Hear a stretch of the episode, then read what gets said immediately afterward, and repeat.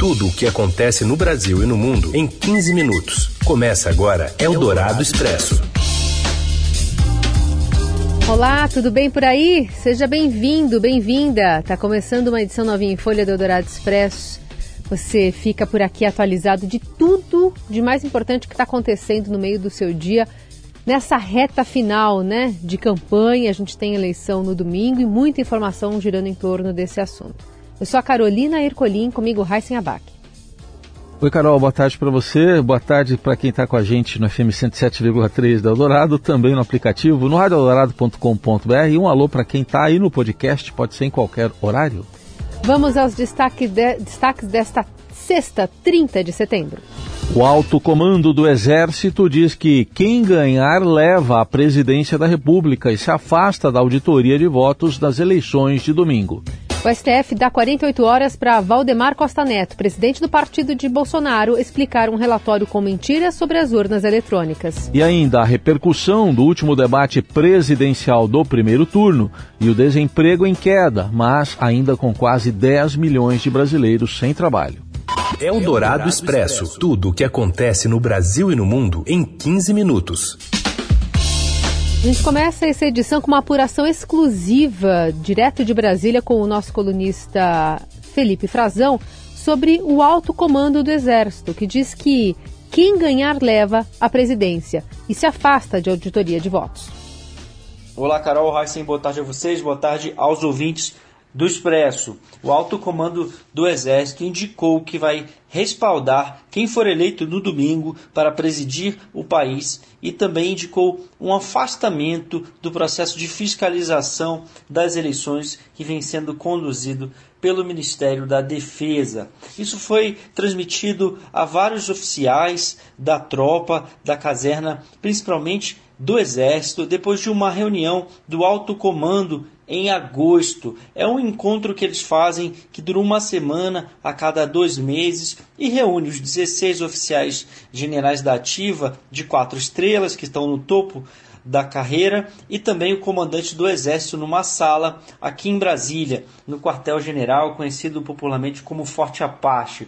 Esse sentimento de que quem ganhar vai levar as eleições passou a ser corrente na caserna depois desse encontro, quando foi notado por uma série de oficiais, generais, coronéis, brigadeiros e almirantes também um distanciamento de cenas políticas dos comandantes do Exército, da Marinha e da Aeronáutica. Eles estão tentando circunscrever a fiscalização das eleições, que vai ser realizada principalmente no próximo domingo, a atividades no Ministério da Defesa. Isso para eles é uma forma de deixar claro que quem está na ativa e comanda as tropas não está participando de atividades de viés mais político, já que o ministro da Defesa, o general Paulo Sérgio Nogueira de Oliveira, responde diretamente ao interlocutor do presidente Jair Bolsonaro perante toda a tropa. No próprio domingo, por exemplo, eles não pretendem participar do que se chama do anúncio da fiscalização das conclusões.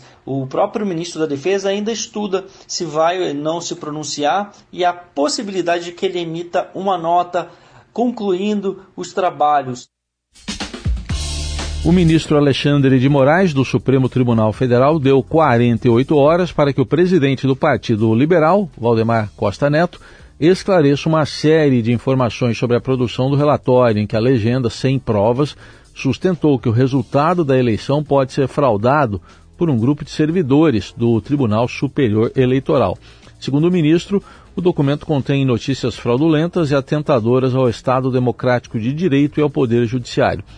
O cacique do partido, que abriga a família Bolsonaro, deverá indicar o responsável pela elaboração do documento intitulado Resultados da Auditoria de Conformidade do PL no TSE. Caso a resposta aponte para uma empresa, Valdemar terá de indicar quem administra a companhia.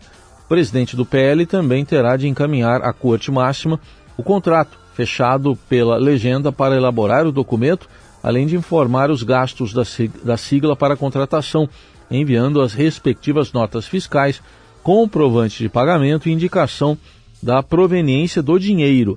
Ainda vai ter de indicar se há outros documentos produzidos sob as mesmas circunstâncias a respeito das urnas eletrônicas. O despacho foi assinado no inquérito das fake news. Em outra frente, o Corregedor-Geral da Justiça Eleitoral, ministro Benedito Gonçalves, oficiou o presidente do PL para saber se foram usados recursos do fundo partidário para a elaboração do documento divulgado pela legenda nesta quarta-feira. Eldorado Expresso. Os candidatos à presidência da República deixaram em segundo plano as propostas de governo e deram mais atenção às ofensas mútuas e aos embates agressivos no último debate antes da votação em primeiro turno. Informações com o repórter do Estadão em Brasília, Yander Porcela. Na noite de ontem, a gente teve o último debate entre os candidatos à presidência antes do primeiro turno das eleições que acontece neste domingo, dia 2 de outubro. Esse debate teve como principal destaque um enfrentamento pessoal entre o ex-presidente Luiz Inácio Lula da Silva, do PT, que lidera as pesquisas de intenção de voto para o Palácio do Planalto, e o presidente Jair Bolsonaro, do PL, que concorre à reeleição e está em segundo lugar. Mas é uma insanidade um presidente da República vir aqui e dizer o que ele fala com a maior disfarçatez. É por isso que no dia 2 de outubro o povo vai te mandar para casa. Mentiroso, ex-presidiário, traidor da pátria. Que rachadinha, rachadinha teus filhos. Lula foi o mentor intelectual do assassinato de Celso Daniel. O presidente, quando aparecer aqui, por favor, minta menos. Os dois adversários não se enfrentaram diretamente, ou seja, eles não fizeram perguntas um ao outro, mas protagonizaram esses embates em direitos de resposta que foram concedidos pela organização do debate. Os outros candidatos, como Ciro Gomes do PDT, Simone Tebet do MDB, Soraya Tronic do União Brasil e Luiz Felipe Dávila do Novo, também trouxeram alguns temas como educação, saúde, meio ambiente, fizeram críticas tanto a Bolsonaro quanto a Lula. E agora a gente vai ter que ver qual o efeito que esse último debate antes do primeiro turno vai ter nas pesquisas de intenção de voto e na votação de fato no dia 2 de outubro, no primeiro turno da eleição. Falamos agora sobre o transporte ou de eleitores. No domingo, o ministro Luiz Roberto Barroso, do STF, vê uma, uma boa ideia nisso, mas nega o transporte público gratuito no dia das eleições. Os detalhes vêm com a Pepita Ortega. Boa tarde, Pepita. Boa tarde, Heisen. Boa tarde, Carol. O ministro Luiz Roberto Barroso, do Supremo Tribunal Federal, negou um pedido do partido Rede Sustentabilidade para que fosse oferecido transporte público gratuito em todo o país no dia das eleições. O magistrado ponderou que trata-se de uma boa ideia de política pública, mas apontou que sem lei e sem prévia previsão orçamentária não é possível impor a medida universalmente, em especial a poucos dias do pleito. Por outro lado, o ministro recomendou a todos os municípios que tiverem condições que ofereçam transporte público gratuitamente a seus eleitores por ato próprio e de forma imediata. Barroso acolheu parcialmente a ação e determinou que as prefeituras mantenham o transporte público em níveis normais, sem redução no domingo das eleições. Além disso, o magistrado vedou que cidades que já ofereciam o serviço gratuitamente, seja pelo domingo, seja pelo dia das eleições, deixem de fazê-lo. Nesse ponto, Barroso considerou que não há razão para que a política pública cesse. Segundo o ministro, representaria um grave retrocesso social afastar a aplicação de um mecanismo de garantir a plenitude da soberania popular, justamente quando o custo do transporte se impõe mais gravemente à população como um obstáculo ao voto. A avaliação de Barroso é a de que, idealmente, caberia ao poder público arcar com as despesas de deslocamento dos cidadãos necessárias ao exercício do seu direito de voto. Mas considerando que não se sabe os custos de ampliar essa gratuidade do transporte no dia das eleições, seria irrazoável determinar um ônus inesperado às vésperas do pleito. Eldorado Expresso. Agora, a economia, a taxa de desemprego no Brasil voltou a cair e ficou em 8,9% no trimestre encerrado em agosto, segundo dados da PNED contínua divulgados pelo IBGE. Em setembro, a taxa estava em 9,1%. De acordo com a pesquisa, a população desocupada ficou em 9 milhões e 700 mil pessoas, o menor nível desde o trimestre terminado em dezembro de 2015, com uma queda de menos de 937 mil pessoas no trimestre e de menos de 4 milhões e 200 mil no ano. A população ocupada, 99 milhões de pessoas por sua vez, atingiu o nível recorde da série iniciada em 2012, com alta de 1,5% em relação ao trimestre anterior. A taxa de informalidade também apresentou melhora. Ficou em 39,7% da população ocupada, ante 40% do trimestre anterior. O número de trabalhadores informais chegou a mais de 39 milhões. É o Dourado Expresso. Tudo o que acontece no Brasil e no mundo em 15 minutos. Em razão do Setembro Amarelo, o Ministério da Justiça firma um acordo com uma entidade religiosa para prevenir o suicídio. Júlia Afonso, de Brasília, traz as informações. O Ministério da Justiça tem um acordo com uma entidade religiosa para prevenir casos de suicídio de profissionais de segurança pública. Para justificar a contratação, a pasta informou que houve um aumento nos casos de policiais que se mataram entre 2017 e 2018 o Ministério Spão Diário foi a entidade escolhida para atuar num projeto de assistência espiritual do Ministério da Justiça, que planeja atender mais de 640 mil servidores da segurança pública.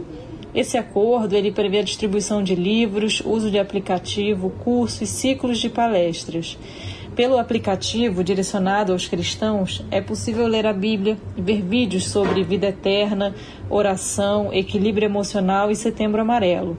Lembrando que essa campanha de Setembro Amarelo ela é organizada desde 2014 para conscientizar sobre o suicídio. Essa entidade, contratada pelo Ministério da Justiça, ela tem sede em Curitiba. Documentos que o Estadão teve acesso mostram que o Pão Diário tem dois representantes junto ao Ministério da Justiça. Um deles costuma compartilhar foto com diversas autoridades da segurança pública do governo Jair Bolsonaro nas suas redes sociais. Um dos registros é de um encontro com o ministro da Justiça Anderson Torres e com o secretário nacional de Segurança Pública Renato Paim durante uma jornada em Natal. Uma outra foto mostra o Luiz Seoane, um dos líderes do Pão Diário, com o ex-diretor da Força Nacional, Coronel Aginaldo, que é marido da deputada Carla Zambelli. Além de fotos com autoridades, o Luiz Seuane compartilha com seus seguidores um interesse por armas. O vice-presidente do Pão Diário publica fotos e vídeos com pistolas e fuzis durante treinos de tiro. Eldorado Expresso. Após declarar apoio ao presidente Bolsonaro na eleição deste domingo, Neymar agora rebate as críticas. Conta mais, Morelli. Olá, amigos! Hoje eu quero falar da declaração de Neymar sobre o seu voto agora para as eleições do Brasil neste domingo. Neymar disse com todas as letras, fez campanha pedindo votos para o presidente e candidato Jair Bolsonaro. Sua declaração causou muito furor em parte da sociedade, muita gente criticando, muita gente apoiando, muita gente se identificando, muita gente condenando o jogador por esse, por esse posicionamento aberto. Neymar voltou às redes sociais, onde ele fez esse pronunciamento, para tentar rebater um pouco dessas críticas, dizendo que o jogador de futebol, ele próprio, ele é muito cobrado para se manifestar, para se posicionar, e quando ele faz isso, ele recebe uma enxurrada de críticas. Neymar tem um envolvimento, ele e sua família, com o presidente Jair Bolsonaro, já esteve em Brasília pedindo ajuda, sobretudo, para resolver problemas do imposto de renda, foi bem atendido. O presidente Jair Bolsonaro, em campanha política, política esteve